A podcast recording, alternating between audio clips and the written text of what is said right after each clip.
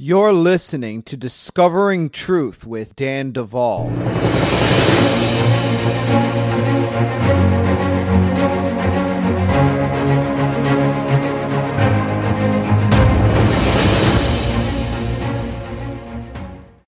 We are now at the tail end of September and wrapping around the corner into October. I'm so excited about an event coming up. It's called the Bride Tribe Advance. Not sure if you heard about it, um, but if you have and you signed up, I am really excited. I'm going to have the opportunity to meet you and introduce you to someone else that I'm really excited to meet. Now, um, we have sold out of this conference like four times. I mean, it's like maybe well, is it three? Yeah, I think it's three.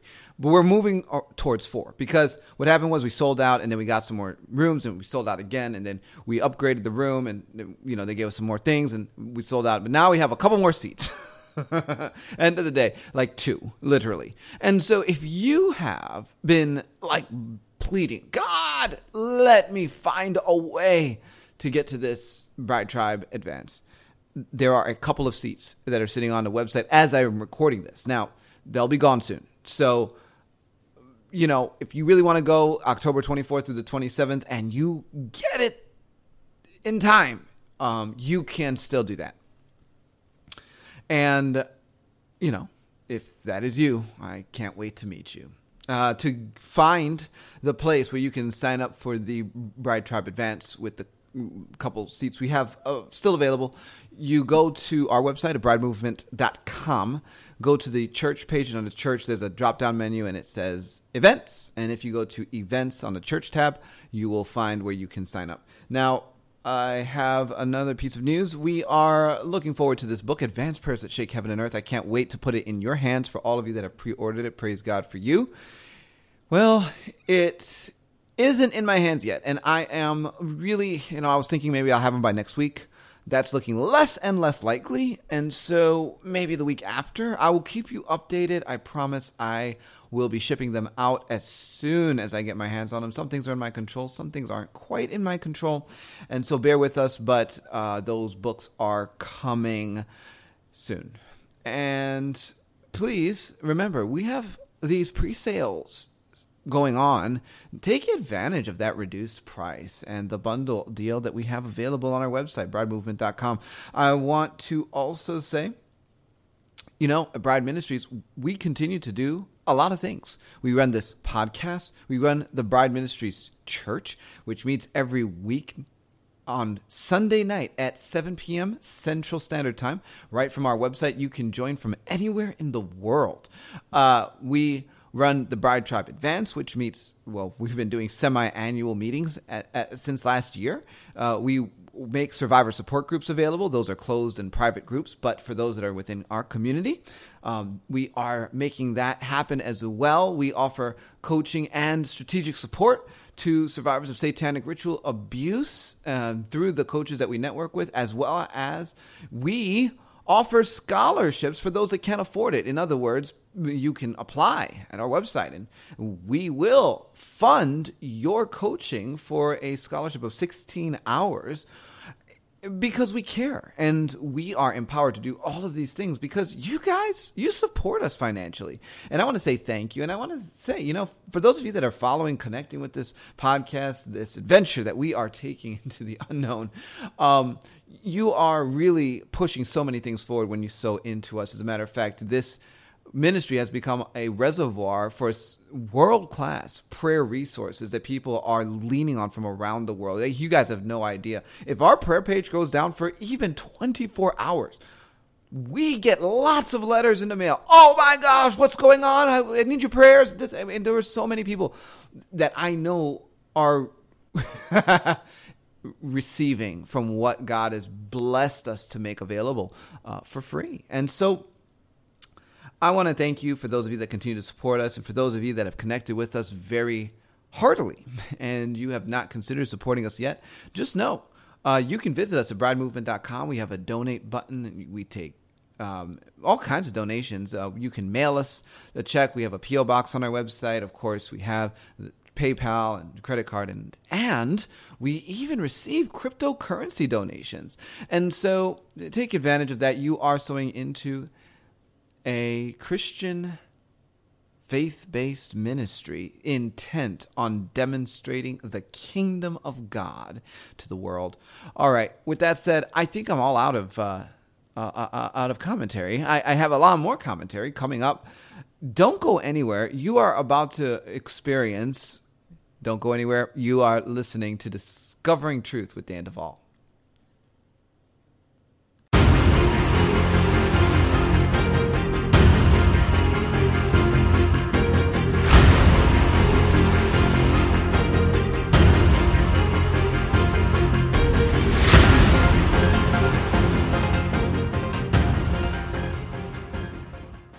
Hey everyone. So before diving into what we're going to be talking about this week, I want to give you a little bit of context for what's happening here. At the Bride Ministries Church, we have been in a long series on the subject of exposing Kabbalah or Kabbalah. And uh, this series picks up in the midst of that discussion because as we understand this system of mysticism, which comes out of Jewish mysticism, uh, there comes a question, which is what does it mean to be Jewish? Now, this is taken from a long journey that we have been taking. As a matter of fact, what you're going to hear this week is actually part six of our ongoing exposing Kabbalah series that has been taking place at the Bride Ministries Church. And so, if you want to get the rest of the content that leads up to where we're going to just be springboarding into in this week's podcast and YouTube, for those of you that are watching it there, uh, just go to our website at bridemovement.com. Go to our church page, go to our uh, shop page. At the shop page, you can go and get all of the messages that led up to this one and um, you can also continue with us every Sunday evening at 7 p.m. Central Standard Time as we continue taking this journey. Now, just realize that in this particular uh, lesson, some of us are really going to get our feelings hurt because we have been taught so wrongly. Um, and there has been such an agenda behind what we have been taught on certain subjects, especially what the word Jew and Jewish means. And there's been so much intentional confusion around this uh, that uh, learning the whole story is, is really a bit difficult. But with that said, we're going to dive in. Now you know where this is coming from. Enjoy.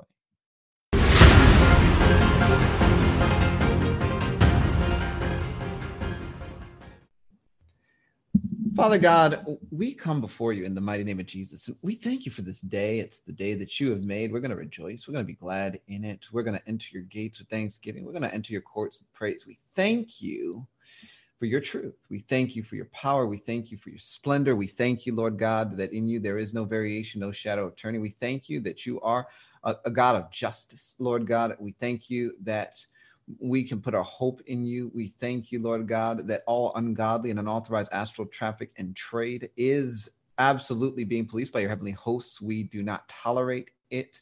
Lord God, we thank you that we have eyes to see and ears to hear what your spirit is saying, hearts to understand. We cover the environment of this meeting with the blood of Jesus and establish, Lord God, a matrix of heavenly gold around all technology involved in the execution of this meeting. Um, shutting down all wave based and frequency based attacks in the name of Jesus. We thank you, Lord God, that your kingdom come and your will is done on earth and in our lives as it is in heaven. In Jesus' name, amen. All right. So, um, we are on a journey into exposing Kabbalah or Kabbalah, however you want to say it. And as I have done every week so far, I am going to take some time for all of you that are here because someone else said, Hey, man, look, this crazy series on Kabbalah is like going on. You need to, you know, get in and and and and you've missed everything I've set up to now. And and and here's the problem with a slow build. I can't go back to the beginning because I've said so much. But what I can do is I can give a brief overview for those of you that are just putting your toe in the pool and um, then you're going to be uh, on the roller coaster with the rest of us. So, how many people are really excited to learn about the Tetragrammaton tonight? Let me let me see a show of hands in the Zoom meeting chat. How many people are really excited about Tetragrammaton? Like, what does that mean? You're going to define it for me. I'm going to learn something tonight. All right, all of you, um, you've been schnookered. That's right. I, completely took a sharp left uh, as I was making my notes. You're not going to learn about that tonight. So, um, but you're here, right? so, sorry, uh, we're going a sharp left, and I'm going to be talking to you about Jewishness. But if I had told you this last week, you may have like said, oh, "I'll skip that one." now you're here, and so uh, you're going to get it.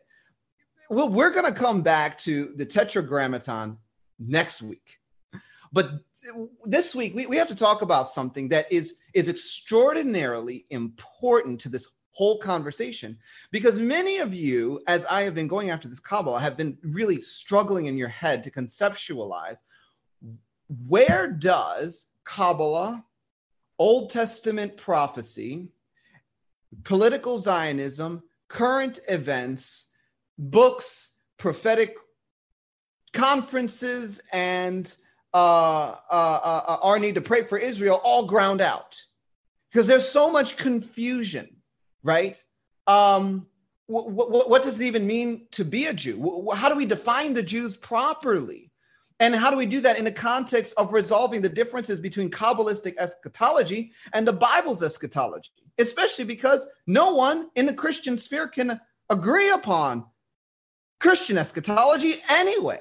So there's a lot of confusion. And and you know, how many people here know that the moment that someone begins to say, well, hey, you know, I think there might be something a little fishy about this political Zionist movement, they immediately get branded an anti Semitic, anti Semitism. You are against Jews, even though you are against uh, political Zionism, as if it's the same thing. But is it?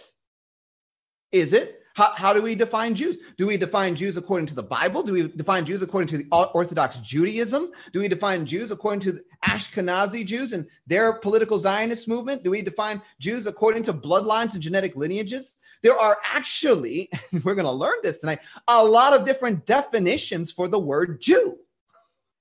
A lot. And so when you begin to try to talk about stuff, everyone's confused because we're all using the same word, yet everyone has a different definition for it. It's kind of like if I showed you a series of colors red, yellow, orange, and green. And I had all of these colors in front of you. I said, well, here's red, yellow, orange, and green. And then I wrote the word red on top of all of those boxes. So I said red, red, red, red, even though it's red, yellow, orange, and green. Right. And so you're like, and I said, let's talk about the color red. And you don't know what I'm talking about because I have just applied the same definition, like the same word, to four different definitions. That's what's happened around Jewishness. And we're going to talk about it tonight because there is so much confusion in the body of Christ and outside of the body of Christ that no one can have a conversation about it because no one knows what anyone's talking about. Aren't you glad you came? So, um, we have been on a journey into exposing Kabbalah for the past five weeks. This is week number six. So, uh, we have a little bit of review to do. I'm going to try to squeeze it in real fast. First off, what is Kabbalah? Answer uh, Kabbalah is the ancient Jewish tradition of mystical interpretation of the Bible, first transmitted orally and using esoteric methods, um, specifically the Old Testament. Uh, Kabbalah is an esoteric method, discipline, and school of thought that originated with Judaism. Okay. Uh, what is the actual connection of Kabbalah to Judaism? Answer uh, It is not possible to discuss Kabbalah apart from a conversation on what is called Judaism or simply Jewish doctrine. Uh, some Christians think that Judaism is simply a study of the Old Testament. That is called ignorance, which is why many believers are confused as to why followers of Judaism can so firmly deny Yeshua as their Messiah. Jewish doctrine regarding the Old Testament comes primarily from two sources. One is the Babylonian Talmud, which is a commentary on the Mishnah. The Mishnah is the first major written collection of Jewish oral traditions known as Oral Torah right? And and and so for a thousand years plus, th- these uh, rabbis were passing down the oral tradition from one generation to the next. And around 200 AD, after you know everyone was dispersed, you know the Roman tyranny against Jews and all this stuff, they decided to write it all down. And uh, that oral Torah became the Mishnah, and then the Babylonian Talmud is the commentary, where they're explaining all of their oral traditions.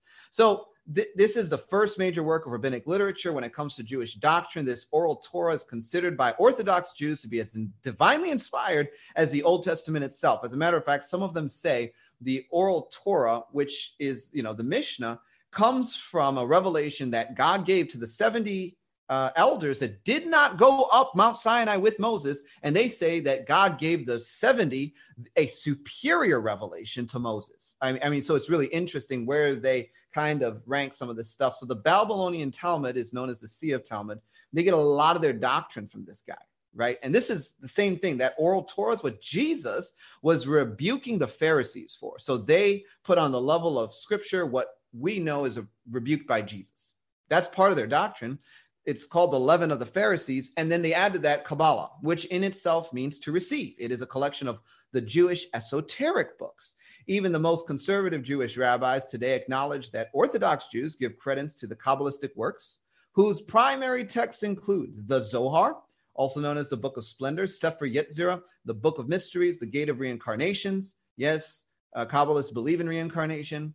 Uh, three Enoch, which is not to be confused with one Enoch. And we talked about this last week somewhat as we were exploring Metatron. And three Enoch is all about a rabbi who lived after the death of Jesus, who ascends into the spirit world and has this encounter with a angel that's called Metatron, who turns out to be Enoch. And so this book becomes three Enoch, and we learn all about Metatron. So uh, we we talked about all of that last week. Why are we talking about Kabbalah? Answer: We're investigating it because Kabbalah is not of God. Okay, um, using Kabbalah to better understand the Old Testament is like using the Book of Mormon to better understand the New Testament. What begins as an investigation to extra biblical text lands you in a different religion.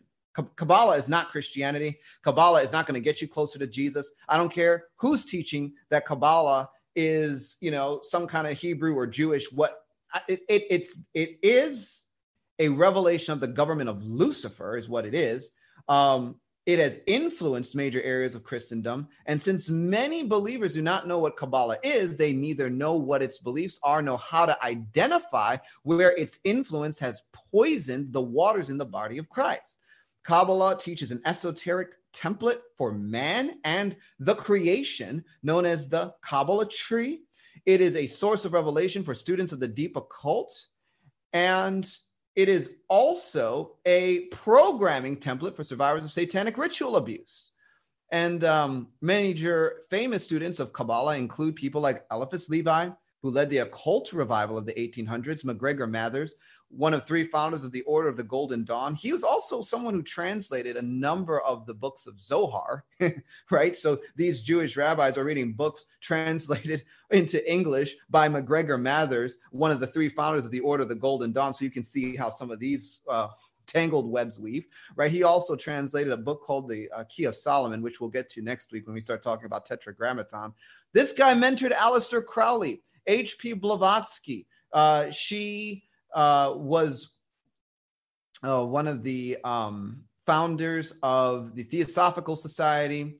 Um, she believed the Jews, through books like the Kabbalah, had stolen books of black magic that previously came from the Chaldeans. She, she actually thought the Jews were squatters on occult knowledge that belonged to other groups. And that's how she viewed just how powerful their stuff is.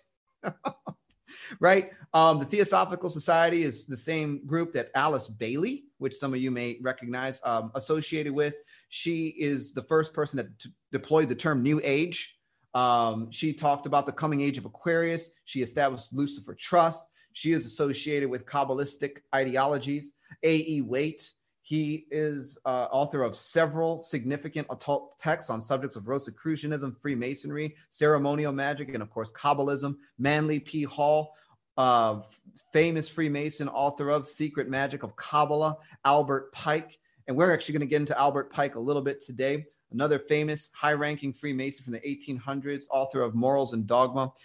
This is um, a real, real uh, raunchy group of people. And, you know, if you want to know the root, look at the fruit, right? So, why do we need to avoid Kabbalah? Titus 1 10 through 14 says, For there are many insubordinate, both idle talkers and deceivers, especially those of the circumcision, whose mouths must be stopped, who subvert whole households, teaching things which they ought not, for the sake of dishonest gain. One of them, a prophet of their own, said, Cretans are always liars, evil beasts, lazy, gluttons this testimony is true. Therefore, rebuke them sharply that they may be sound in the faith, not giving heed to Jewish fables and the commandments of men who turn from the truth. Jewish fables would include oral Torah, Mishnah, Babylonian Talmud, and of course, Kabbalah, which, as we have been talking about all this time, uh, literally has a cosmology designed to write Jesus out of the entire equation.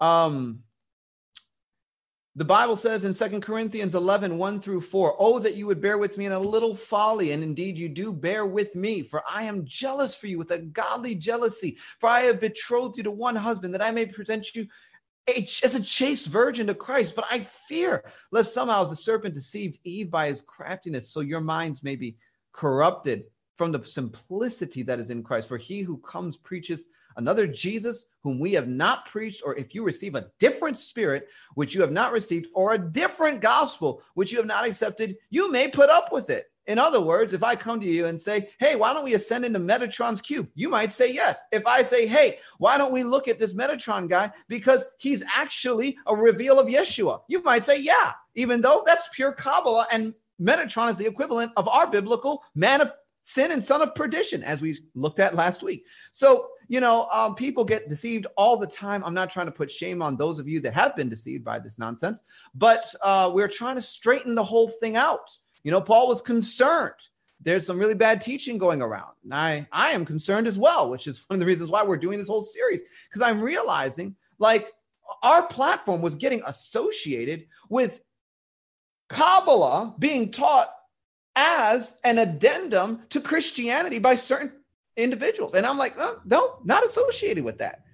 I'm getting people out of the tree, and some people are in groups that are putting them in the tree. so, so, so, so, so we're drawing a line, and I'm explaining why the line has to be drawn. Now, why? What have we learned about Kabbalah? What have we learned about Kabbalah?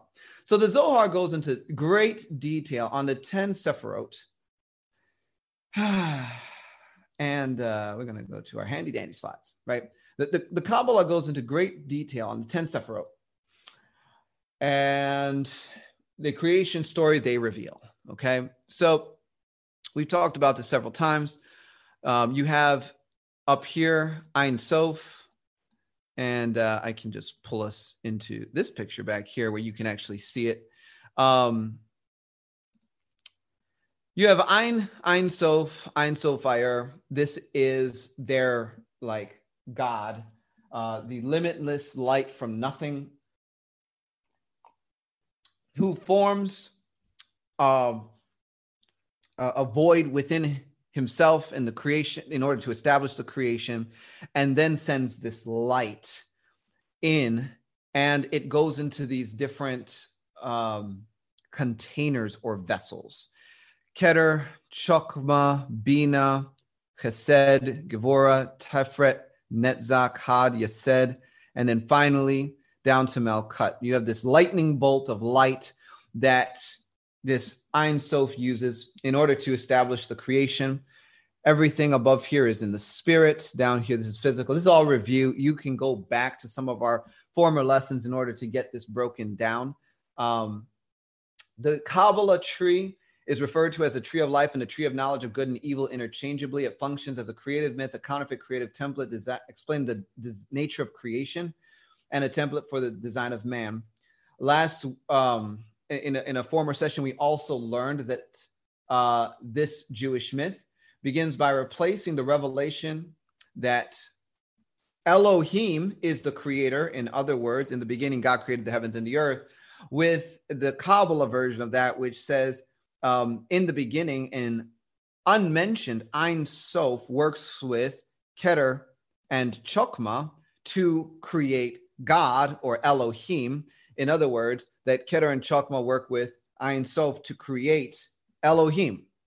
And so by doing this, you actually take Jesus out of the entire creation because in John 1 1, we don't learn that Ein Sof worked with Keter and Chokma to create Elohim and then the rest of the creation. We learn that in the beginning was the Word, and the Word was with God, and the Word was God, and the Word became flesh and dwelt among us. In other words, they write Jesus out of the narrative. So we talked at length about that. And we established on this point alone that Kabbalah narrative is irreconcilable with Christianity to the core. With this foundation, we taught through the rest of the tree how, you know, th- these 10 Sephiroth tell a story of light traveling downward through the creation to Malkut, which becomes the kingdom or the physical world.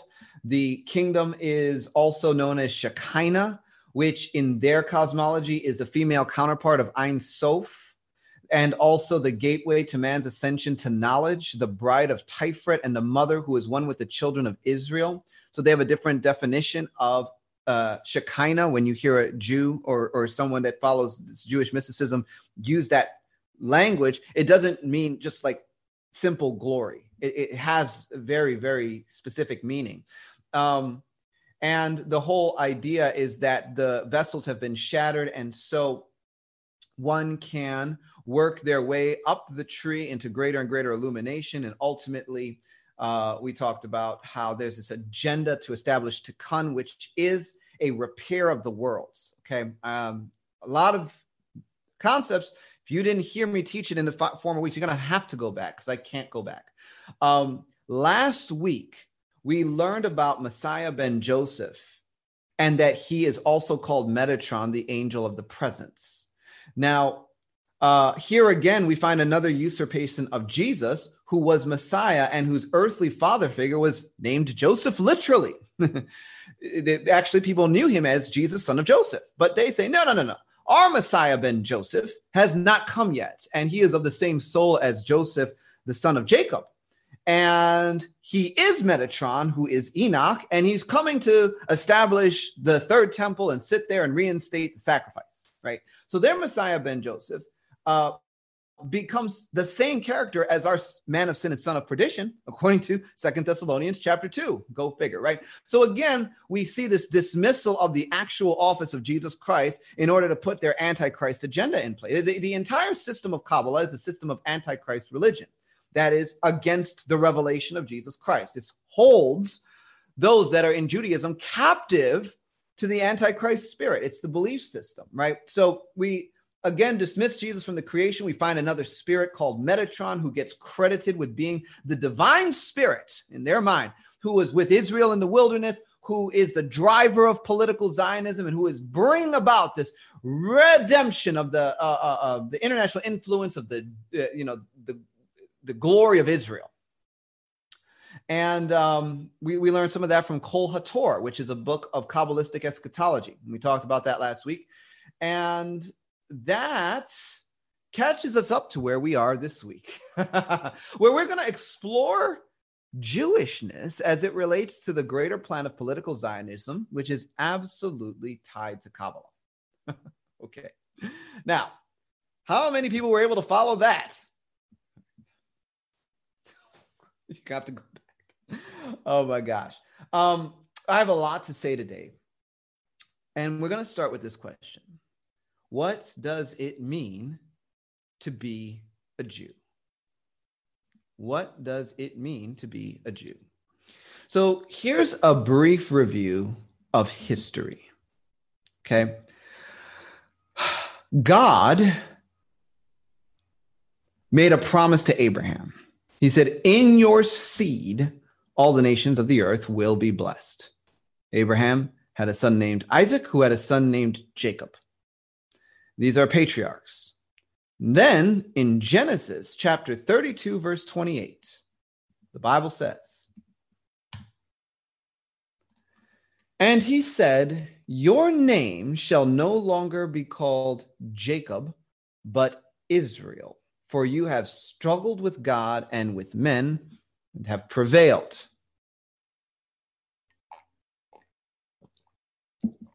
So, what do we learn there? We learn that Israel begins as a man, Jacob. Now, Jacob, as many of you know, had 12 sons, right? So I'm going to slow walk us through the history so that when I begin to make my points, it all makes sense, right? I'm, I'm not going to skip any steps and make this any more confusing than it already is. Um, so the sons of Jacob are defined in Genesis 35, uh, verses 20 through to 26. So the Bible says, Now the sons of Jacob were 12. The sons of Leah were Reuben, Jacob's firstborn, and Simeon, Levi, Judah, Issachar, and Zebulun. The sons of Rachel were Joseph and Benjamin. The sons of Bilhah, Rachel's maidservant, were Dan and Naphtali. And the sons of Zilpah, Leah's maidservant, were Gad and Asher. These were the sons of Jacob who were born to him in Padan Aram. So we have what are known as the 12 tribes of Israel Reuben, Simeon, Levi, Judah, Issachar, Zebulun, Joseph, Benjamin, Dan, Naphtali, Gad, and Asher. Now, Joseph goes on to have two sons who are Ephraim and Manasseh, and they are considered half tribes. Uh, at, at, his death, Israel or Jacob uh, prophesies over each of them, Ephraim and Manasseh, independently. So we have 12 tribes, but the tribe of Joseph is divided into two half tribes, Ephraim and Manasseh. Now, the children of Israel were in captivity to Egypt for many years until God raised up Moses as their deliverer. In Egypt, they multiplied and became a mighty nation, right? How, how many of you are following so far? This all makes sense. So, so right now, we don't have any Jews. There's no such thing as a Jew. What's a Jew? We have the Israelites and the children of Israel. There's no Jews. So Moses is raised up by God and leads the children of Israel out of Egypt and into the wilderness. Now, Joshua then leads them out of the wilderness and into the promised land. And after Joshua dies, the 12 tribes dwell in their respective areas of the promised land and spend hundreds of years going in and out of bondage because they're marrying the Canaanite women, they're mingling with their gods, and then God says, Oh, well, according to the contract, when you do that, I'm going to turn you over to your enemies. You will be cursed and not blessed. Your stuff won't work. You'll be overtaken by your enemies. And, you know, God's a man of his word. And so because they were under that old covenant and it came with a curse. They would operate under the curse. And so they go in and out of bondage. And then when they cry out in repentance, God would raise up a judge to deliver them. Hence the entire book of Judges.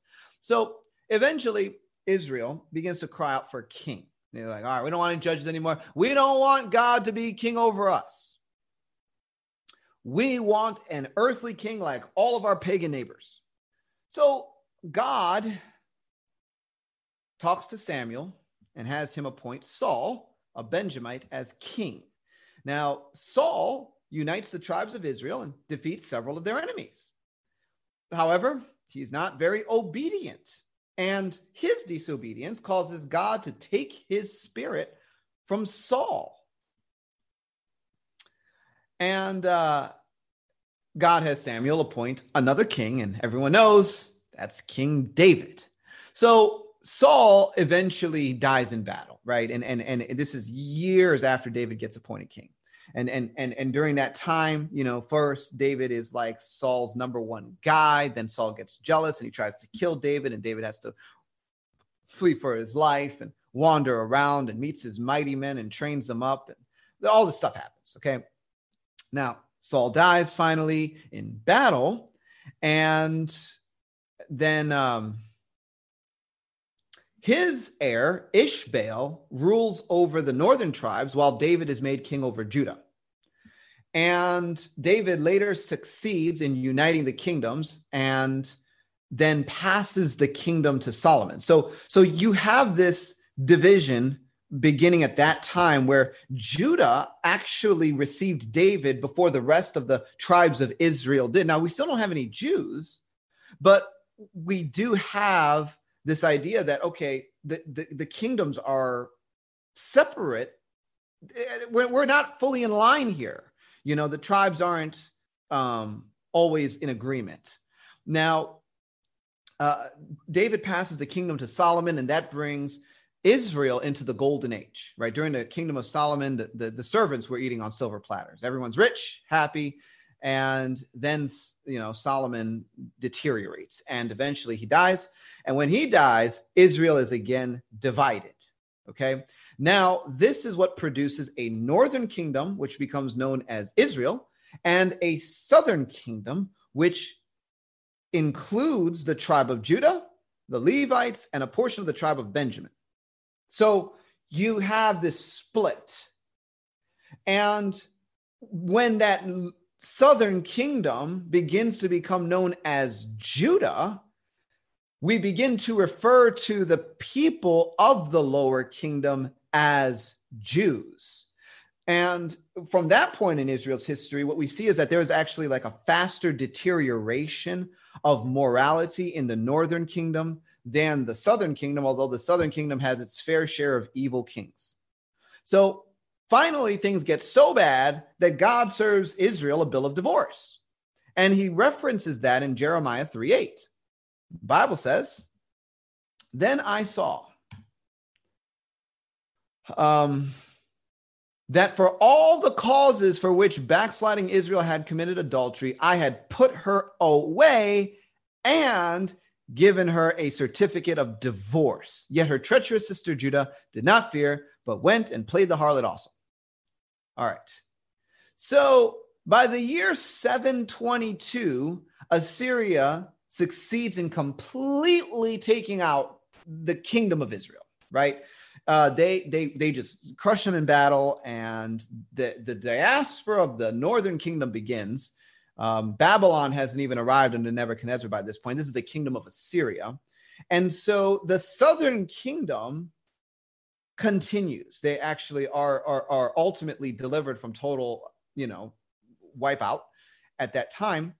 But a large number of the tribes, they they they wind up in, in captivity and ultimately they go out into the nations, never to be heard from again. So the northern tribes never return to the land in any formal way and are truly dispersed among the nations. Now, we see the southern kingdom continue on for a while, and and and uh, this is where you actually do have Jews. As a matter of fact, the word Jew is first used in the Bible in the book of Second Kings, chapter 25. That's first time in the whole Bible where we see the word Jew. Okay, and and and and so the history of of Judah uh, really takes a turn for the worse in about 600 BC when Nebuchadnezzar invades Judah and places a tribute on those that are left there while taking a whole bunch of people into captivity, including Daniel the prophet. This begins a period in their history known as the 70 year captivity. And after 70 years, those of the southern kingdom are legally restored and permitted to rebuild the temple under King Cyrus. But what happens, unfortunately, is that there's no follow through. So you have Daniel bringing this issue up to King uh, Cyrus because he knew by the books that the 70 years were up. And he writes about this in the book of Daniel. But even though the decree goes forth and it's like, all right, well, we're going to restore Israel, nothing really happens until we hit the book of Ezra and Nehemiah, where Artaxerxes, another king, reaffirms the decree of Cyrus. Okay. And so it's at that time around 445 BC or so, where we actually see, okay, we're going to start to rebuild this temple and restore things. And, um, you know, that that's the whole book of Nehemiah, where Nehemiah is like dealing with the debt that some of the people had left the uh, ch- the children of Judah with and all this other stuff. And they're building the wall and, you know, hammer in one hand and a sword in the other, this whole story, right? So, anyway, um, as we move forward, you know, they get their temple roughly rebuilt, but but from one kingdom to the next, Israel is never restored as its own independent nation. They, they continue to be almost like a province of the world powers. And we move from Babylon to Medo Persia to Greece, and then ultimately to Rome. And so Rome is in charge by the time that Jesus is born. And as we read the New Testament, we we learn that um, well, the Jews are a subpopulation of Israel. Okay, the term Israelite is a term that applies to all of the tribes of Israel, most of which have been heard from for 700 years by the time that Jesus is being born. The Jews are a subpopulation of Israel, and for all intents and purposes, um, you know, they basically include Judah, the Levites, and some of the tribe of Benjamin. And this is the people group that Jesus localizes his ministry to. He, he, he ministers around the area of, of Galilee and, um, you know, th- th- this, this whole little sliver there, um, making the Jews his primary mission field. And even on uh, uh, one occasion where he is invited to go off into Samaria, and a, and a woman asking him to help his daughter, you know, he he just gives the word and the daughter is healed, but he doesn't actually travel there, right? So the Jews are living in a province of the Roman kingdom at this time, which is called Israel okay? But it's a province. It's not the nation that is independent and its own government and its own laws and all of that. I mean the the, the pharisees and the sanhedrin and the sadducees you know they, they're running from the temple and they do have their laws through the religion but they are underneath the jurisdiction of rome which is why you have them answering to pontius pilate and all this other stuff right? So so so at the time that jesus is alive you have a bunch of jews and they are living in a province called Israel, but this is not the Israel of 800 years ago because the tribes that represent Israel aren't there. All right. So now that I've said all that, we see this clearly depicted in um, an early passage in the Gospels. It says, Arise, take the young child and his mother, and go to the land of Israel. For those who sought the young child's life are dead. Then he, being Joseph, arose and took the young child and his mother and came into the land of Israel. But when he had heard that Archelaus was reigning over Judea instead of his father Herod, he was afraid to go there. And being warned by God in a dream, he turned aside into the region of Galilee. So, so Herod dies and and and before he died he killed all these infants. So jesus mary and joseph they travel to egypt. And then once herod dies joseph is told hey you can go back now. And but instead of going back to the area of judea they go over to galilee. And they kind of set up shop there right? But the whole region is called israel. So we're defining our terms so there's less confusion here. What, what are we talking about right? Now when we get to the book of romans this is what we learn in Romans 1:16. Okay? Follow this.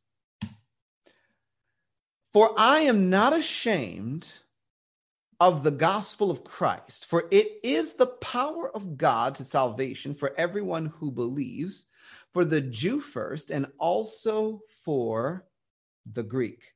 So the Bible does say that Paul believed that the power of God to salvation was for the Jew first, right? And so, uh, yeah, this is where the confusion begins, right? Because now in the body of Christ, we're really confused about where Jews fall in the overarching redemptive plan of God. Are Jews more important than Gentiles when it comes to people being saved? Why do Christians get so excited when they find out that, you know, ancestry.com says they have some Jewishness in their blood? Furthermore, how do we define Jewishness at all? Now, now I'm going to mess you all up real bad by beginning with how the Bible defines Jews. Okay, that's where we're going to start, and then we're going to move into real confusion, and we're going to sort it all out. And at the end, we're all going to be on the same page, right? Um, in Romans chapter 11, we find more conversation about Israel.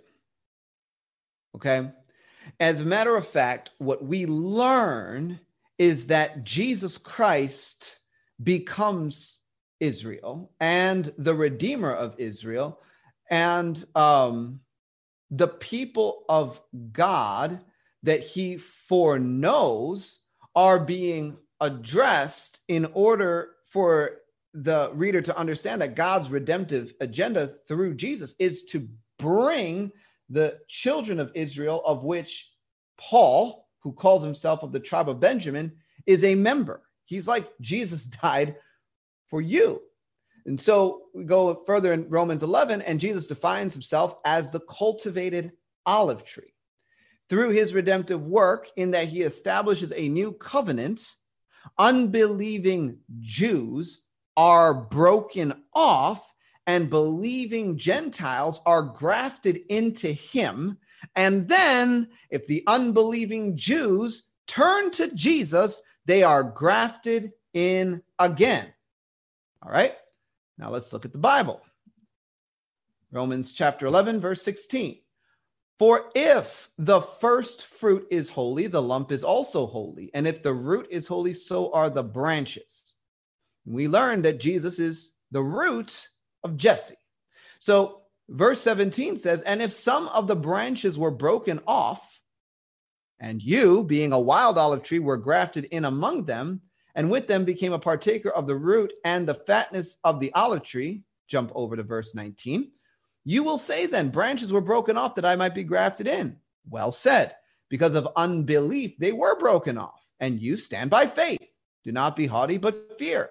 Jump over to verse 23. And they also, if they do not continue in unbelief, will be grafted in, for God is able to graft them in again. In other words, if Jews don't believe in Yeshua as their Messiah, God has nothing for them. Jesus is their Messiah as much as Jesus is the Messiah of the Gentiles. They need him just as much as we need him. And guess what? If you find you have Jewishness in your blood, you still need him. I'm here to preach Jesus. Christ crucified and the finished work accomplished by the shedding of his blood. And it doesn't matter if I'm talking to a Jew or a Gentile. That's what Romans 11 is saying, right? But some people, they, they, they begin to read this and they're like, oh no, there's something different going on for the Jews. Where does it say that?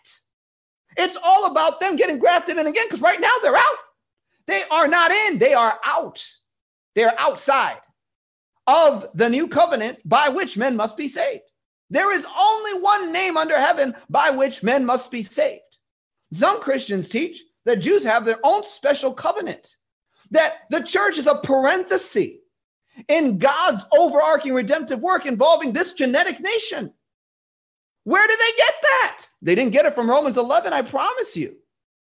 Jews need Yeshua, Jesus. Gentiles need Yeshua, Jesus. End of conversation. Can we move on? Now, now here, we're, we're, we're going to be setting the record straight. Okay? Um, Jesus is the cultivated olive tree. Gentiles go into him, Jews go into him, and we become partakers of the commonwealth of Israel. But Jesus is the source. Now, this is the right understanding because Jesus fulfills the prophecy of Jeremiah 31. Now, the dispensationalists teach this completely different than what I'm about to tell you because they get their doctrine from Zionism, but I'll get to that later. Here's what you need to know Jesus stands as a representative of both the house of Israel and the house of Judah in Jeremiah 31, fulfilling these prophecies in his own person. Okay, follow me now. And for those of you that have taken my classes, this is going to really like, oh, you're like, oh, I know this because I put this in my classes. It, it, it it's because people get so confused. Jeremiah 31 says, Behold, the days are coming, says the Lord, when I will make a new covenant with the house of Israel and with the house of Judah, not according to the covenant which I made with their fathers in the day when I took them by the hand to bring them out of the land of Egypt, my covenant which they broke, although I was their husband, says the Lord. But this is the covenant I will make with the house of Israel. After those days, says the Lord, I will put my law within them, and on their hearts will I write it. I will be their God, and they will be my people. Right? So now we have a bunch of Christian Zionists looking forward to the coming kingdom where God makes a new covenant with the house of Israel and with the house of Judah. How backwards is that? So let me show you why that's backwards. Hosea 11, chapter 1. Follow me. Hosea chapter 11, 1. The Bible says, When Israel was a child, then I loved him and called my son out of Egypt. Hosea 11, 1 is fulfilled in Matthew chapter 2, verse 15. And why people miss this, I don't understand. So I'm sitting here because someone's got to say it. The Bible says in Matthew 2 15, and was there, this is in Egypt, until the death of Herod, that it might be fulfilled, which was spoken by the Lord of the Lord by the prophet, saying, Out of Egypt have I called my son. In other words, God, through Jeremiah, right, says that um, he is going to make a new covenant with the house of Israel. And in Hosea 11 1, he says, when Israel was a child, then I loved him and called my son out of Egypt. And then in Matthew 2 15, we have the Bible interpret itself for us. And God is saying, look, Jesus is my son, the one who I called out of Egypt. Whoa! This means that Jesus fulfills Israel in himself. He actually takes the office of Israel by what he fulfills prophetically in the scriptures. So he, in his person, is able to establish a covenant with the Father on behalf of Israel, which is God's Israel, the 12 tribes that no one's heard of for 800 years. Oh my gosh, but we're not done yet because Jesus finishes fulfilling Jeremiah 31 all by himself in Revelation 5 5, because it says, But one of the elders said to me, Do not weep. Behold, the lion of the tribe of Judah the root of David has prevailed to open the scroll and to loose its seven seals. In other words, David, the root of David is Jesus. And so he becomes a proxy for Judah. And so when God the Father makes a new covenant between him and the Son, it becomes an unbreakable covenant. There's nothing you can do that can undo the finished work of Jesus Christ absolutely nothing. You are either in this covenant or you are out of the covenant, but you cannot break a covenant that you are not responsible for. Jesus, in his own person, is fully responsible to uphold every requirement righteously of this covenant. Thus, he fulfills the law and thus he establishes a reuniting between man and God in his own person. Fulfilling Jeremiah 31. So, what new covenant do the Jews need? They need Jesus. I'm not done yet. We're just getting started. I am really sick and tired of this nonsense that people, people are so confused. But a lot of it stems from Kabbalah. Now, moving on, right? Therefore, we learn that Israel in the New Testament is synonymous with the kingdom of God.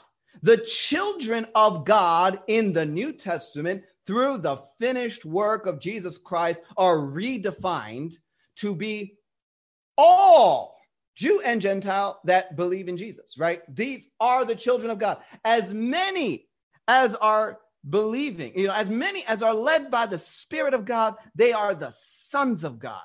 And you are sons, and if sons and heirs, heirs of God and co heirs with Christ. So the Bible says in Ephesians chapter 2, verse 11 and 13 Watch this. Watch this. Come on now. Follow me. Don't get lost.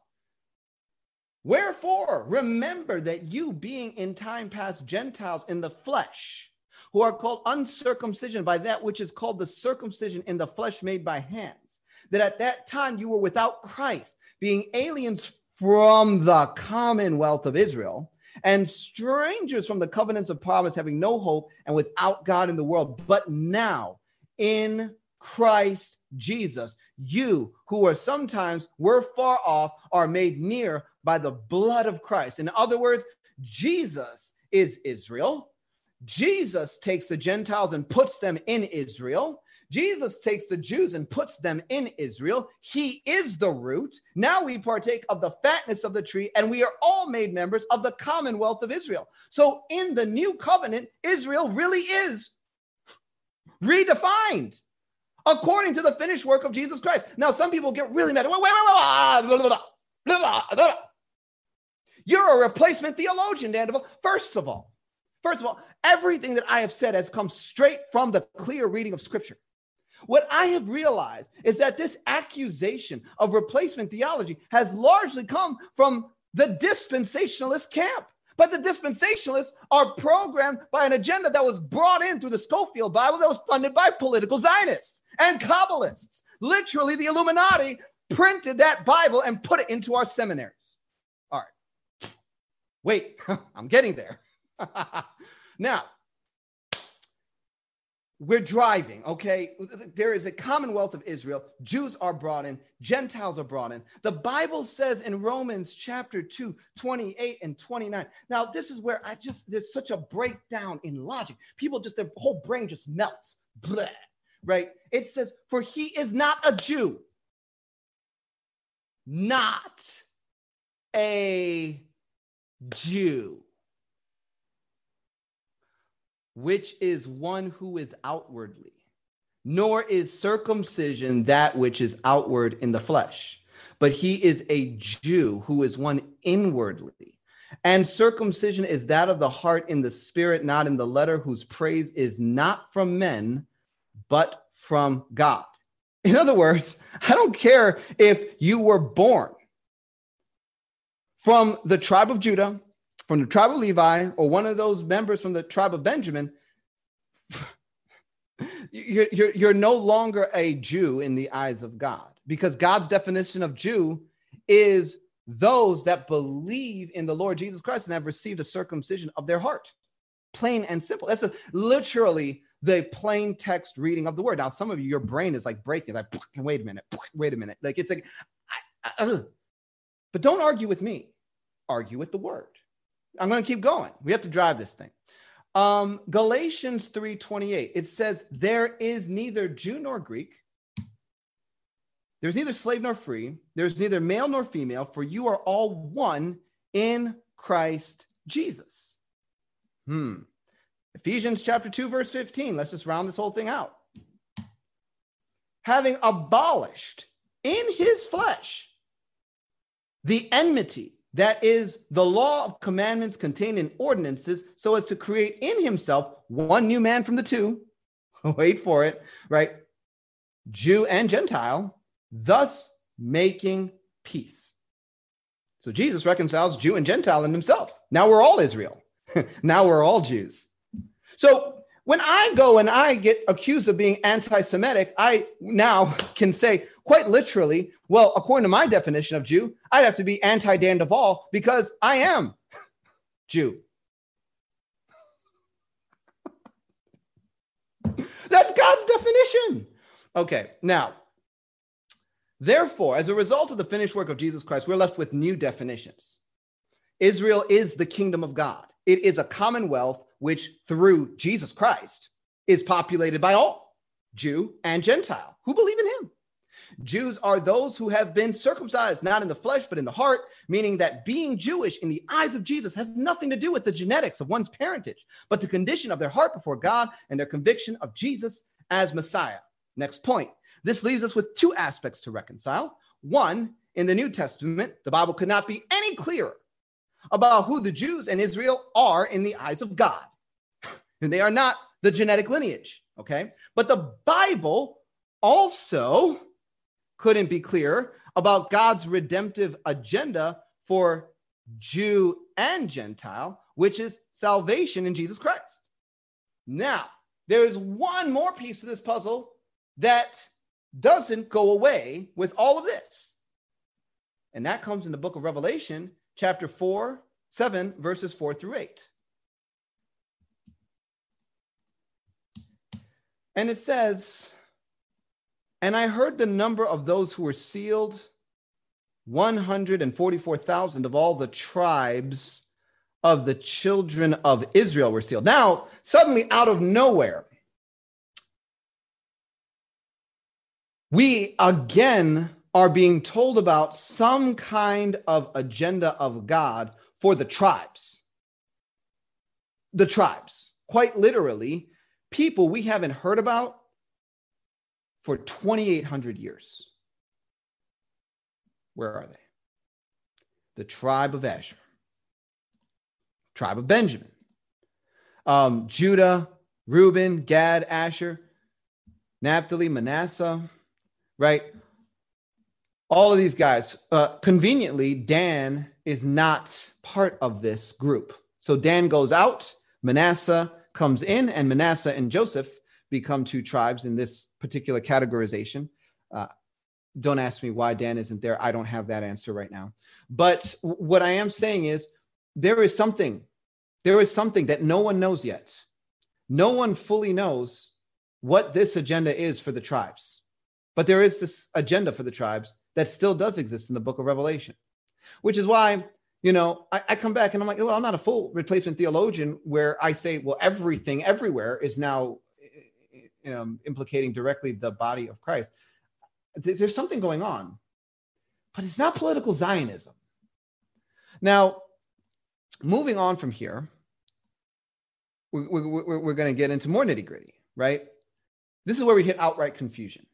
All right. So now that we know what the Bible says about the issue, we have to come back to present day and how everything is getting twisted by Kabbalah based political Zionism because we are somehow still being told to believe that the Jews are still the chosen people of God. Yet, wait a minute, the Christians are the Jews according to the Bible. So, why do I now need to look at these different groups that are coming out of diaspora in the Middle East and calling them Jews? Oh, wait, that's right, because I'm in someone else's belief system. I'm in a different religion now. So now they have redefined words to mean what they want them to mean.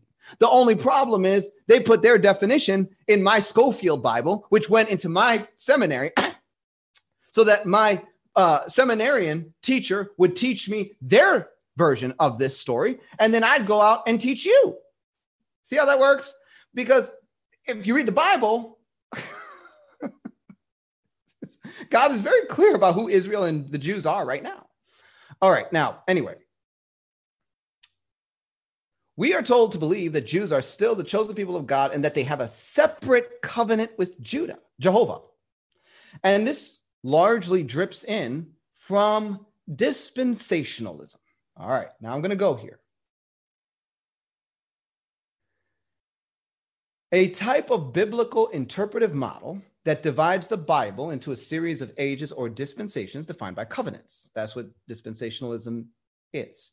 Uh, many Christians were not aware that there are really two primary camps of interpretation of the Bible and they are largely the dispensationalist camp and the covenant theology camp. uh, dispensationalists, you can oversimplify their version of the Bible interpretation by saying, um, replaced unless repeated. In other words, um, a lot of the Old Testament goes away and it becomes irrelevant, except for whatever happens to do with the Jews, because, well, the New Testament is what we have for the church, and the church is the parenthesis in God's overarching plan for the physical Jews. Okay. So, but a lot of what's there doesn't really apply to Christian teaching because we're the parenthesis. So you, you have a replacement unless repeated. In covenant theology, it's a more integrative Bible interpretation model where you, you maintain unless it's modified. So you are actually interpreting the Old Testament through the lens of Christ a lot more often and a lot more intentionally. It's interesting, though, and I, I, I really could break this down if I had enough time, that Kabbalah has infiltrated both camps of interpretive models in different ways. on one side, we have the covenant, which leans more on the Hebrew roots infiltration, uh, getting people to go back to Torah based on um, receiving teaching from rabbis who are initiated Kabbalists in some cases.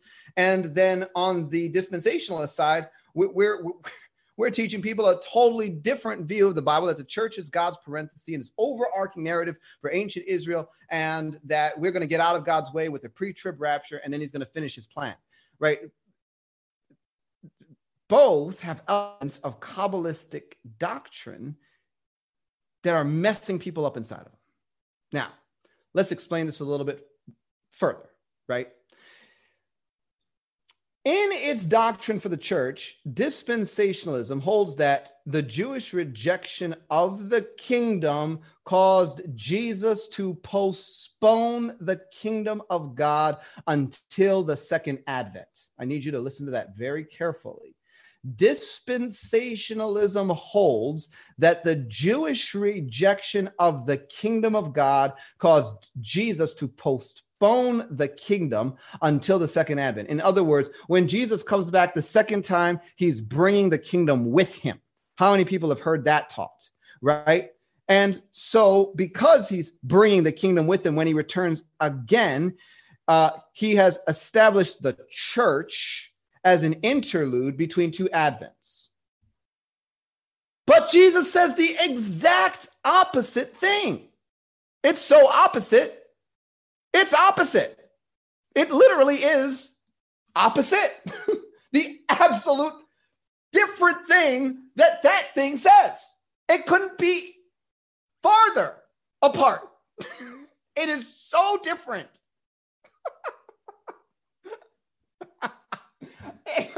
you, you cannot imagine what I go through when I put these notes together, guys.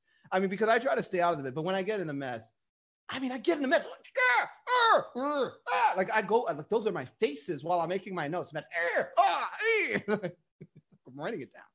Anyway, so so so we're gonna go through a few verses here, and I, I want to show you just how ridiculous, right? All this stuff is. Dispensationalists couldn't be farther off. The Bible says in Matthew 23, 13, but woe to you, scribes and Pharisees, hypocrites, for you shut up the kingdom of heaven against men you neither go in yourselves nor do you allow those who are entering to go in. In other words, first of all, the kingdom of God was already here, interfacing with earth. they weren't going in. So, how can Jesus postpone something that's already here? So, so then we go to the next point, right? Um, Matthew 21 43. Therefore, I say unto you, these are the words of Jesus the kingdom of God shall be taken away from you and given to a nation bringing forth the fruits thereof. In other words, I am taking away something you already had. Wait, the dispensationalists are saying that he's postponing the kingdom until he comes back. Where did they get that from? Kabbalah, Kabbalah. They got it from the Jewish doctrine because the Jews are still waiting for their Messiah to restore the kingdom. but our Messiah restored a kingdom that we know not of. This one. So we wrote all of our theology around their belief system. And then we preach it to people for 100 years. Baptists, Pentecostals, Word of Faith, we're still preaching pre trib rapture in half of these places. And it makes me sick. I vomit in my mouth. I, I'm this, this, this sucks. Right? And, and, and, and then I come out. Guys, the kingdom's already here. Oh, Daniel, I heard about that kingdom now preaching. That's a cult. I'm a cult. Your whole doctrine came from the occult and your doctrine told you that you have a get out of jail free ticket and a pre trib rapture, that's not coming, I promise. And guess what? You're a powerless cessationist gospel. That's the occult ensuring that you don't meddle with their plans with the finished work of Jesus Christ that should be alive and well in you. Give me a break. ah. So they impaled the church with the cessation. The cessationism doctrine came right along with dispensationalism. Came in one package. Gifts of God ended with the first church. We are here to preach the gospel, warm a pew, get out of here before Antichrist shows up. Jesus has to rescue us from the Antichrist. Are you kidding me? God has to rescue the Antichrist from me. in Jesus' name, I'm going after this guy. I'm going after the Antichrist spirit and you and you and you and you. He's not going to get away. That Antichrist spirit is going to get his butt kicked if he's standing in front of me during a deliverance session. I promise you. I'm coming after Antichrist in the name of Jesus. And you should too. You're sitting here looking at me like I'm crazy. I'm looking at you like you're crazy. Do you know who you serve? Antichrist is the replacement for Jesus. He's the, the counterfeit, the less than. We're so confused. So, so, so, so, so, so then Jesus says, um, Peter says in the book of First Peter 2 9, you, you have to follow me. Listen. But you, the corporate church, spiritual Israel, you, you are a chosen generation, a royal priesthood, and holy nation, a peculiar people that you should show forth the praises of him who hath called you out of darkness into his marvelous light. So the nation that Jesus took the kingdom of God from, or, the nation that Jesus gave the kingdom of God to, is a spiritual nation of Israel in him. And he took it from the genetic Jews. He said, You Pharisees, you scribes, you idiots. I'm going to take it from you and give it to another nation. That nation is the nation in him of which Jew and Gentile are grafted in. That's the one. So, so not only are dispensationalists wrong on the idea that Jesus is postponing the bringing in of his kingdom, they don't recognize that it's been here all this time. The kingdom of God has transferred to through covenants, allowing different people access through different covenants. So the covenant that Israel had at Mount Sinai allowed them access to the kingdom of God as long as they obeyed the law. And God said, This is going to be the evidence, the demonstration of your engagement with my kingdom, my supernatural sphere. When you obey me, blessed will you be in the city. Blessed will you be in the country. Blessed will you be when you come in. Blessed when you, will you be when you go out. You will be the head not the tail, above and not beneath. Your bread basket, that, all of Deuteronomy 28. That is the supernatural overlay of God's spirit kingdom superimposed on Israel's reality. The same kingdom that's supposed to superimpose our reality right now because we have it. But they had it, but they weren't going in and they were blocking everybody with their nonsense. we could call it their Babylonian Talmud. The Babylonian Talmud is still keeping us out. okay, I'm going after dispensationalists. And you know what? If you're a dispensationalist, all you got to do is repent because you've been believing lies. The Bible says in Luke 17 21, nor will people say, Look, here it is, or see, it is there. For behold, the kingdom of God is within you and among you. It's in your hearts and surrounding you. How can you postpone something that's already in people's hearts and surrounding them? You cannot. It's a bogus lie. It is actually the opposite. right? So, so, so, so, so can, can, you see how twisted all of this is, right? First of all, we, we, we, we don't understand what God's definition of Jew is. We don't understand what God's definition of Israel is, right? We acknowledge that there is some kind of unknown agenda for the 12 tribes of Israel because it says so. I don't know what it is. But here we have now political Zionists redefining for us who the Jews are because they're not saying that the church is the Jews. No, because that's Bible doctrine. They're saying that who they say are Jews are Jews. Judaists are Jews and other groups and Ashkenazis. Oh, they're Jews. Not according to God. Now, moving on.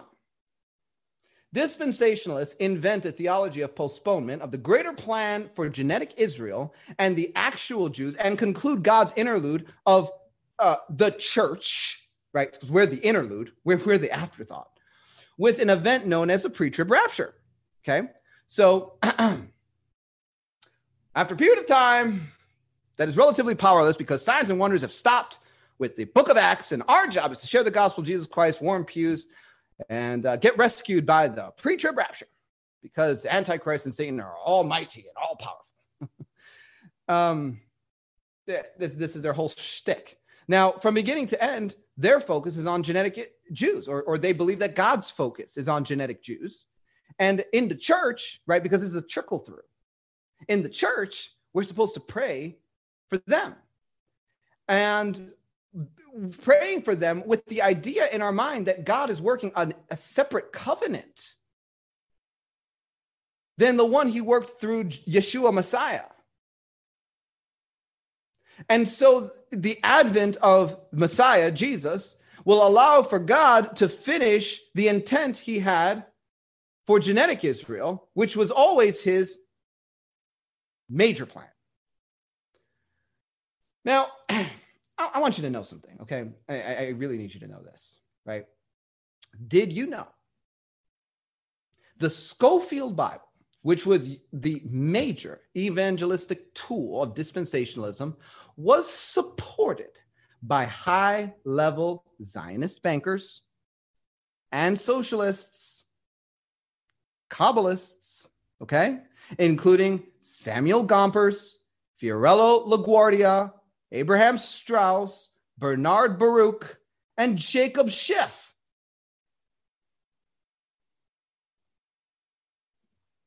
How did it get such widespread accolades? Answer because the people with the money made it do that.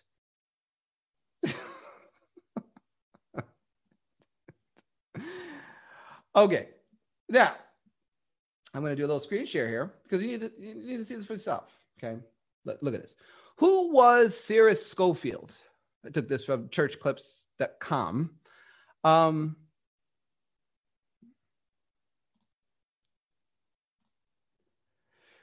As a young con artist in Kansas after the Civil War, he met up with John J. Ingalls, an aging Jewish lawyer who had been sent to Atchison by the Secret Six some 30 years before to work the abolitionist cause, pulling strings both in Kansas and with his compatriots back east. Ingalls assisted Scofield in gaining admission to the bar and procured his appointment as federal attorney for Kansas. Ingalls and Scofield became partners in a railroad scam which led to Cyrus being serving time for criminal forgery. While he was in prison, Scofield began studying the philosophy of John Darby, the pioneer of the Plymouth Brethren movement, and the any now rapture doctrine. Upon his release from prison, Scofield deserted his first wife, Lynette Carey Scofield, and his two daughters, Abigail and Helen, and he took his mistress as a mistress, a young girl from the St. Louis Flower Mission. He later abandoned her for Helen Van Ward, whom he eventually married. Following his Illuminati connections to New York, he settled in at the Lotus Club, which he listed as his residence for the next 20 years.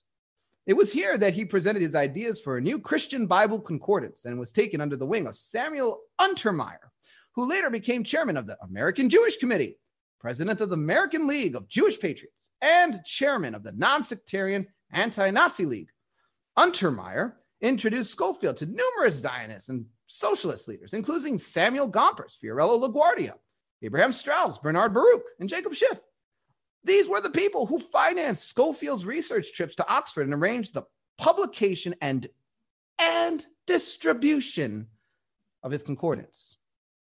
Look at this guy, Jacob Schiff, American banker, businessman, philanthropist, among other things. He helped finance the expansion of American railroads and Japanese military efforts against Tsarist Russia. And if you didn't know, the Rothschilds, which are behind a lot of the Zionist movement, have had a long standing problem with the Romanovs.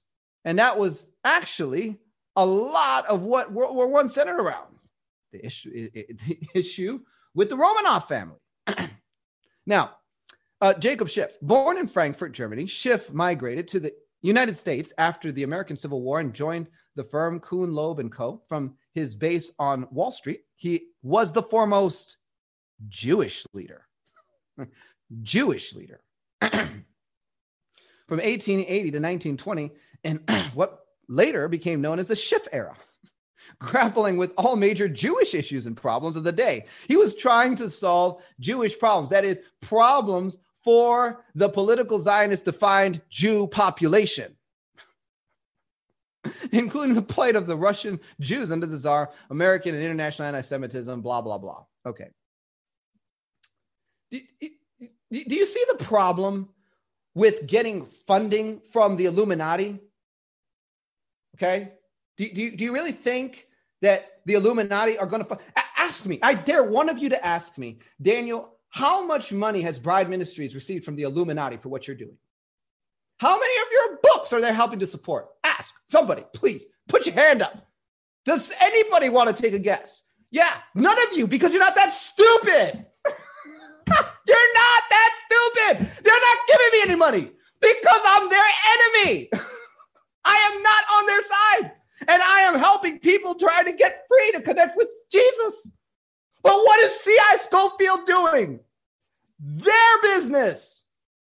Why is it so easy to connect for, like, you know, of course Daniel's not getting paid by them. But, oh, C.I. Scofield. Oh, no, you know, you just don't understand theology, Daniel.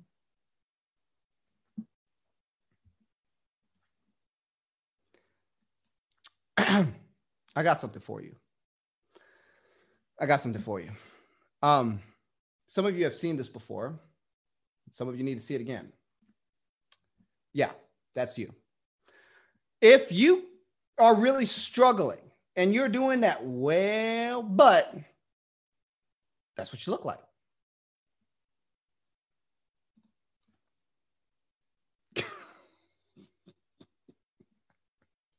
I'm trying to help you. All right. Moving on. I'm I'm really over on time here. I'm sorry. Do you guys want me to stop? You want to just pick this up next week? We could we could finish later. I, I know it's like a little late. Some of you may have some questions. Of course not. You guys want me to finish. All right. so, so, so, so this commentary is, in all the world of Christendom, the great repository of arguments whereby people preach and deceive themselves that political Zionism is a part of Bible prophecy that Christians should help with their prayers and finances to come about. If you have gotten an argument that says we need to pray for Israel, support political Zionists that are running that country, this corruption, this robbery and theft of land, all this stuff, overseen by the Rothschilds, you've probably been deceived by theology that was derived from this place, right? That's where it all comes from. You have to understand you are drinking from a cesspool, the same cesspool that said the gifts stopped. The pre trib rapture is going to rescue us from Antichrist and a lot of other nonsense. oh, now back to the Jews, okay? So, with the help of dispensational theology, we are looking now for the manifestation of the physical kingdom of Israel and the restoration of the Jews to that land in our time. Because we missed what the Bible actually taught, namely that God redefined Israel as us, Jew and Gentile, one new man in Christ, and that he who is a Jew is one that is inward of the circumcision of the heart and the spirit. Okay, we missed that. So now, so now we're back in, in, in Kabbalah land. So therefore, anything that looks like Jews coming back to the land must be of God. Enter the Khazars. Now, the Rothschilds and other Illuminati families that claim to be Jews actually draw their roots from a country called Khazaria, which is today roughly present day Georgia. It's northeast of Turkey, just below Russia, on the east side of the Black Sea. And around 740 AD, a Khazarian king named Bulan converts to Judaism. He's a white guy, he's Caucasian, and the Rothschilds, who are Ashkenazi Jews, and other Ashkenazi Jews that are illuminists and bankers and so on and so forth, that are really Caucasian, come from this group. They stand in contrast to Sephardic Jews and other more uh, localized communities of Jews in different areas, extending from India to China. There are those that say they are Jews, but are not. The Bible says in Revelation 2 9, I know your afflictions and your poverty, yet you are rich. I know about the slander of those who say they are Jews and are not, but are a synagogue of Satan. Yeah. Yeah, that's them. These fake Jews engineered World War I and World War II in order to finalize the setting up of a nation which they decided to call Israel, which was legally set up through the Balfour Declaration of 1917. I need to see something. Oops.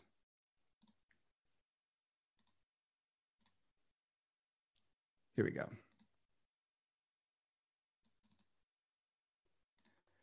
All right, the Balfour Declaration was a public statement issued by the British government in 1917 during the First World War announcing support for the establishment of a national home for the Jewish people in Palestine, then an Ottoman region with a small minority Jewish population.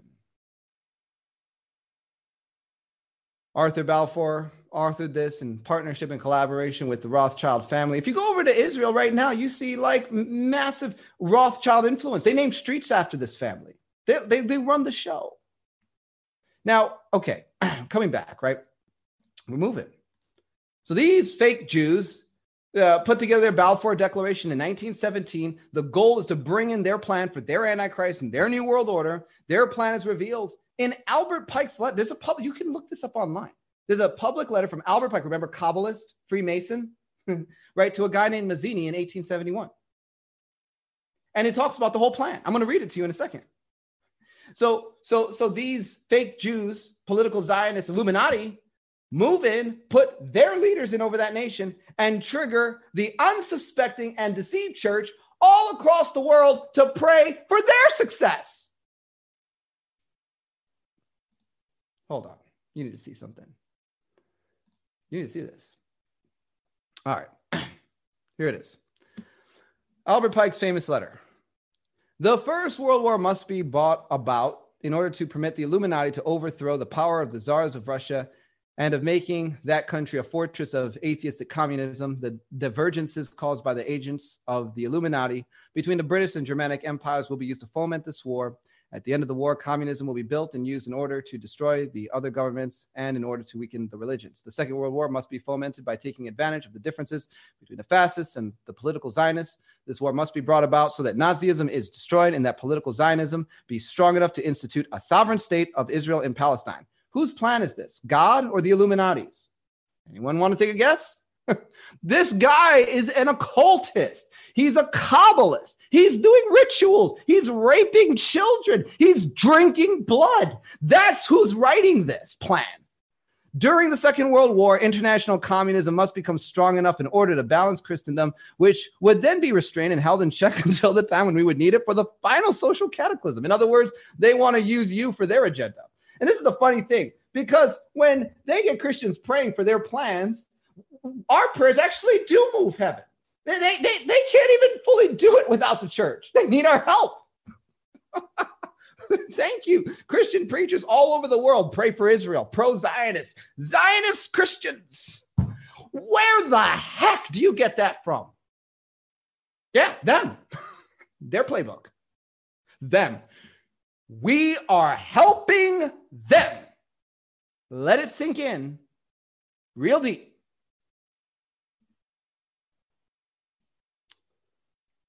Now, they already wanted their World War III. I believe. I'm firmly convinced this. It hasn't happened yet. This is what he said about it. Taking advantage of the differences caused by the agents of the Illuminati between the political Zionists and leaders of the Islamic world, the war must be conducted in such a way that Islam and political Zionism mutually destroy each other, right? So, so they want a war in the Middle East. They set it up. They want the Arabic world to be the big enemies. They want the church to have the back of political Zionism, and then they want mutual destruction. Meanwhile, the other nations more divided on this issue will be constrained physical, moral, spiritual, economic exhaustion. We shall unleash the nihilists, the atheists, blah, blah, blah. Anyway, um,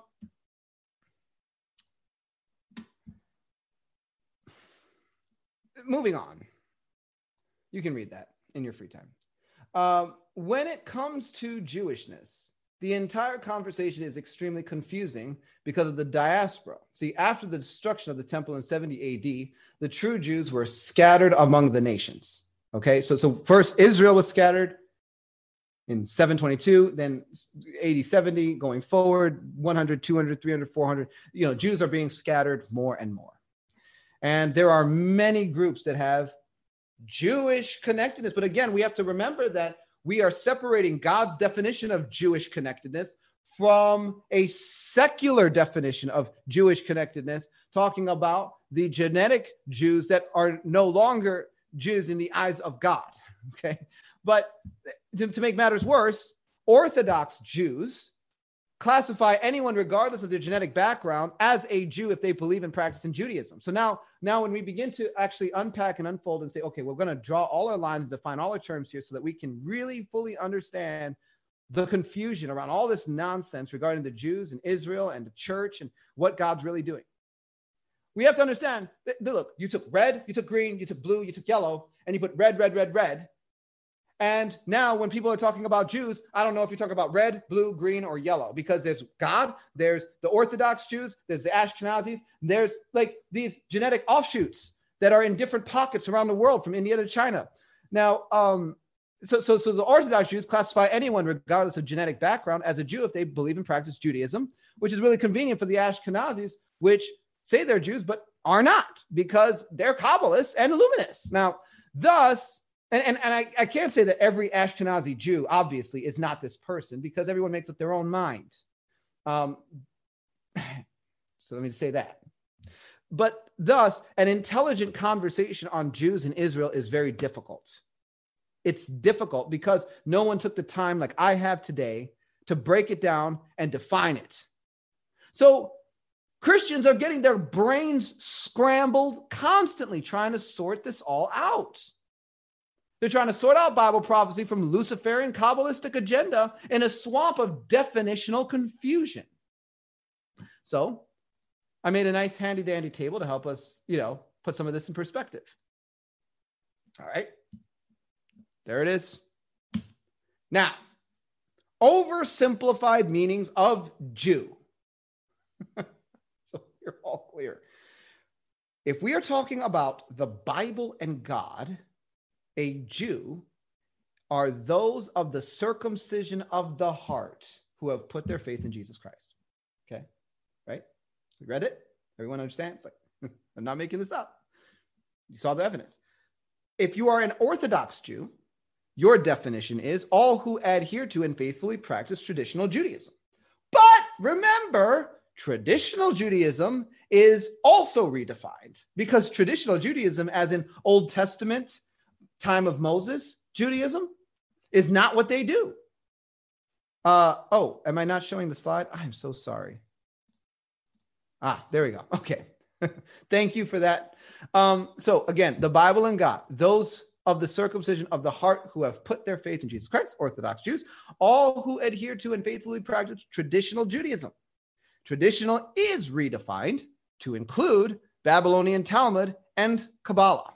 In other words, it's like when you go and you buy some nuts and they say, you know, genuine nuts, and you think, oh, this must mean that these are organic nuts. And it's like, no, genuine nuts with an asterisk, genuine is defined to be our nuts, which we or uh, genetically modified and grew and then called genuine. they did, right? So traditional asterisk redefinition, Babylonian Talmud and Kabbalah. All right. Now, Ashkenazi Jews and political Zionism, they have their own meaning of the word Jew. Those of various descents that God is calling back to their original land, including us, the Khazars, you suckers. Asterisk. God is redefined to be the Tetragrammaton, working through Metatron, who is Messiah ben Joseph, the Antichrist. You suckers. The diaspora. I borrowed this list from Wikipedia on Jewish ethnic divisions. Smaller Jewish groups around the earth, including the Georgian Jews, Mountain Jews from the Caucasus, Indian Jews, the Bene Israel, Bene Menashe, Cochin Jews, Bene Ephraim, the Romaniotes of Greece, ancient Italian Jewish community, the Teimanim of Yemen, African Jews, um, Beta Israel of Ethiopia, the Bukharan Jews of Central Asia, and Chinese Jews, most notably the Kaifeng Jews, right? None of which are defined as Jews of God until they believe in Yeshua as their Messiah. So now, now we are beginning to see, wait a minute, we, we can cut through the fog a little bit. We're cutting through the fog. The whole confusion around Jews and political Zionism and people going back to the land, that's been engineered through definitional confusion Kabbalist doctrine and infiltration of the body of Christ largely through the Scofield Bible.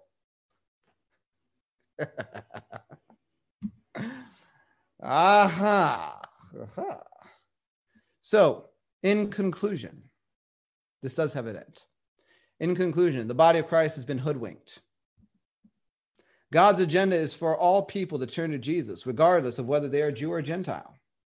The state of Israel has everything to do with the Rothschild globalist agenda and is designed to serve as a seat for their Christ, which is our Antichrist. There is an agenda for the lost tribes of Israel that is detailed in Revelation 7 that is to be distinguished from political Zionism, an agenda which Jesus has not told me anything about. I don't know what he plans to do or how he plans to do it. I don't fully understand that. And some of you may be still thinking, look, what about all these Old Testament prophecies of the restoration and the regathering of the nation of Israel? Why don't you address some of that, Dan Duval, in one minute, because we are over time. Let me just say this, okay? I think that we have been way too generous in applying our ignorance to some of these preposterous ideas. And, and most of the uh, Old Testament passages regarding the restoration of the nation have to be examined with fresh eyes in light of the full understanding of what's happened here. I'll give you one example. In uh, Jeremiah 23, one of these major passages talking about the regathering, it says, Woe to the shepherds who destroy and scatter the sheep of my pasture, says the Lord. Therefore, says the Lord God of Israel against the shepherds who feed my people. You have scattered my flock, driven them away, and not attended to them. Behold, I will attend to you for the evil of your doings, says the Lord. But I will gather the remnant of my flock out of all countries where I have driven them and bring them back into their folds, and they shall be fruitful and increase. I will set up shepherds over them who will feed them, and they shall fear no more, nor be dismayed, nor shall they be lacking, says the Lord. Behold, the days are coming, says the Lord, that I will raise to David a branch of righteousness. A king shall reign and prosper and execute judgment and righteousness in the earth. In his days, Judah will be saved, and Israel will dwell safely. Now, this is his name by which he will be called the Lord our righteousness. Let me tell you something. This isn't modern day 1948 Israel. I'm sorry. This is actually a prophecy of the first and foremost about what Jesus already did in reconciling men back to God in him and through Christianity and the discipling of the nations around the world. He is shepherding lost Israel right now. The only way to really save the lost tribes of Israel was to die for all. Think about that. In 1948 Israel, God is not setting up shepherds for his people that are turning them to Christ. Quite to the contrary, 1948 Israel to present day is largely secular. Missionaries are taking assignments there, flying under the radar in many cases, so as not to upset the other religious groups that are running the show. This is because it's a state run by the Illuminati, very straightforwardly and plainly. So we must remember that through Jesus, who is the cultivated olive tree of the commonwealth of Israel, we come to Zion literally and the New Jerusalem in the realm of God, the kingdom which Jesus came that the Pharisees came from that the Pharisees knew not of. In other words, think about Jeremiah 23 in light of Hebrews chapter um, 11. Uh, but you have come to Mount Zion, to the city of the living God, the heavenly Jerusalem, to an innumerable company of angels, to the ch- general assembly and church of the firstborn who are registered in heaven, to God, the judge of all, to the spirits of just men made perfect, to Jesus, the mediator of the new covenant, and to the blood of sprinkling, which speaks of better things than that of Abel. The, the, Mount Zion, the city of God, the heavenly Jerusalem, like all Christians are already part of that state in heaven, the, the, the kingdom that Jesus told the Pharisees, I represent a kingdom you know not of. I'm fulfilling your messianic prophecies in a way you don't expect. So there are many passages around the regathering, but we haven't looked at them with fresh eyes. Jeremiah 23 is absolutely struck from the record. it's not 1948 Israel. Okay, so we have to move on. It's not going to work. And we could go through all the different passages throughout the Bible and do a deep study on that. And I guarantee you, at the end of the day, you will not find 1948 Israel in the center of the heart of God. As a matter of fact, you will find more and more evidence that viewing the Old Testament prophecies through the lens of the finished work of Jesus Christ and our inheritance as sons and daughters of God in Christ will yield deeper and deeper and deeper understanding of our relationship to God's kingdom and our capacity to walk between realms.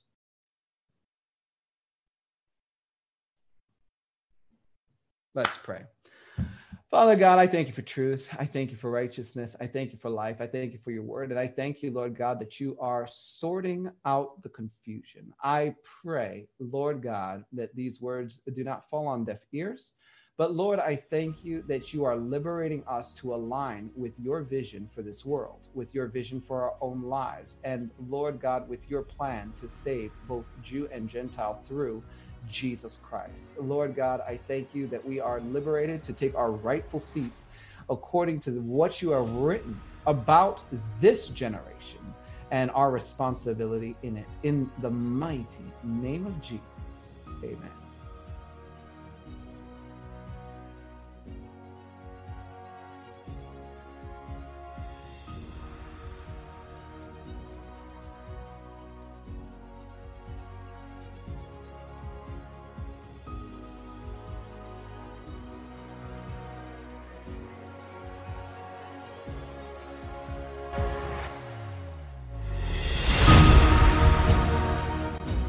You've been listening to Discovering Truth with Dan Duval. This podcast is a production of Bride Ministries International. Visit our website at brideministriesinternational.com to enjoy the Bride Ministries Church, the Bride Ministries Institute, free resources, and to support us financially.